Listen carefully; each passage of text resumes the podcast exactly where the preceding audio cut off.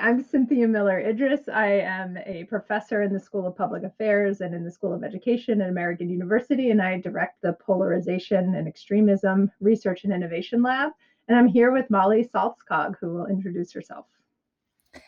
Hi, Cynthia. So great. Um, my name is Molly Saltskog, and I'm a senior intelligence analyst at the Soufan Group and a research fellow at the Soufan Center. And it's uh, really an honor to to catch up with you today. I'm a big fan of your work, and I read religiously everything that that you publish, um, short and long format. And you know, I think this is such a timely. Um, uh, opportune moment to have this conversation because I know you're the uh, the outmost expert on you know the um, far right extremism and uh, you've really been thinking long and hard about concrete policy options um, for preventing this form of extremism here on american soil and also globally um, so i would love to hear your take on on the new program that was unveiled in may uh, on may 12th by secretary mayorkas uh, mm-hmm. Center for Prevention Programs and Partnerships, um, where Mayorkas, you know, said that it will allow the department a whole of society approach to the problem instead of coming at it solely from a law enforcement perspective. So, mm-hmm. what are mm-hmm. the opportunities and also challenge that challenges that you see with this program? Well, thanks, Molly. That's a great question, and thanks for the kind words. I'm also, you know, uh, good friends of the Soufan Center, and happy to be here and to have the chance to talk with you, and and uh, would love your take on this as well. I mean, you know, I as I said in in a couple of media interviews afterwards, um, so folks may have seen. Um, I'm I was thrilled to see the renaming, the rebranding. Uh, you know, I think that the the reframing of this work is a public health kind of problem, brings us in line with what um, other countries around the world are are taking on as an approach um, to prevention, to seeing it more holistically, to seeing it as a more integrated, you know, problem. It's essentially it's uh, it's also reflective of a shift even in public health itself, which you know, public health um, for a long time was focused on treating and diagnosing disease, and uh, and now I think um, there's a much bigger focus on um, on helping communities equip themselves with the tools to be healthier by you know learning habits like stopping smoking and um, making healthier eating choices and also creating the structural solutions to things like food deserts or or um, you know ways that communities don't have access to preventative care. So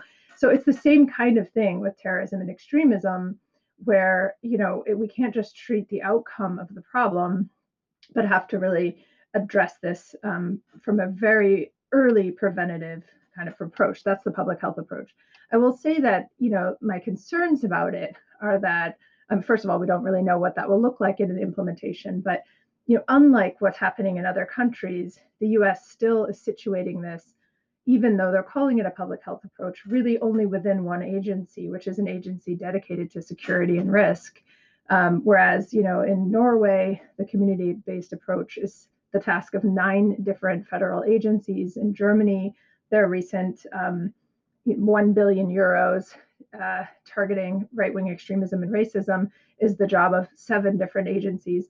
So, you know, we that includes health and human services, it includes trauma issues, it includes education, social work, um, culture, you know, all kinds of ministries and, and engagement across the entire sector. So it's really multi-agency, and we're just not seeing that yet. So I find that troubling, and I and I see I, I, it's hard for me to see the success of an initiative that is supposed to be broad public health if it's still focused only in a security agency. So that that would be my concern. But I'd love to know your thoughts, and I know we only have like two minutes left. yes, I, I wish we had uh, 60 hours instead of six minutes. exactly. Right. I really like the analogy to public health there. And um, I agree. So you'd call for also whole of government, not only whole of society approach. Exactly. Right? Yeah. Multi agency. Yeah.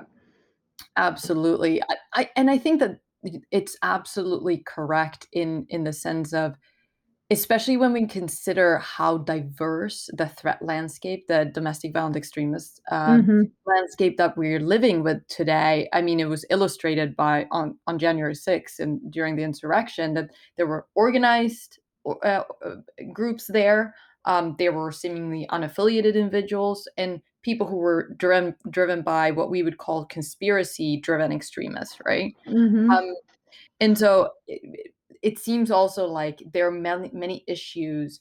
Um, like I agree, you know, with for example with digital literacy, we would combat both.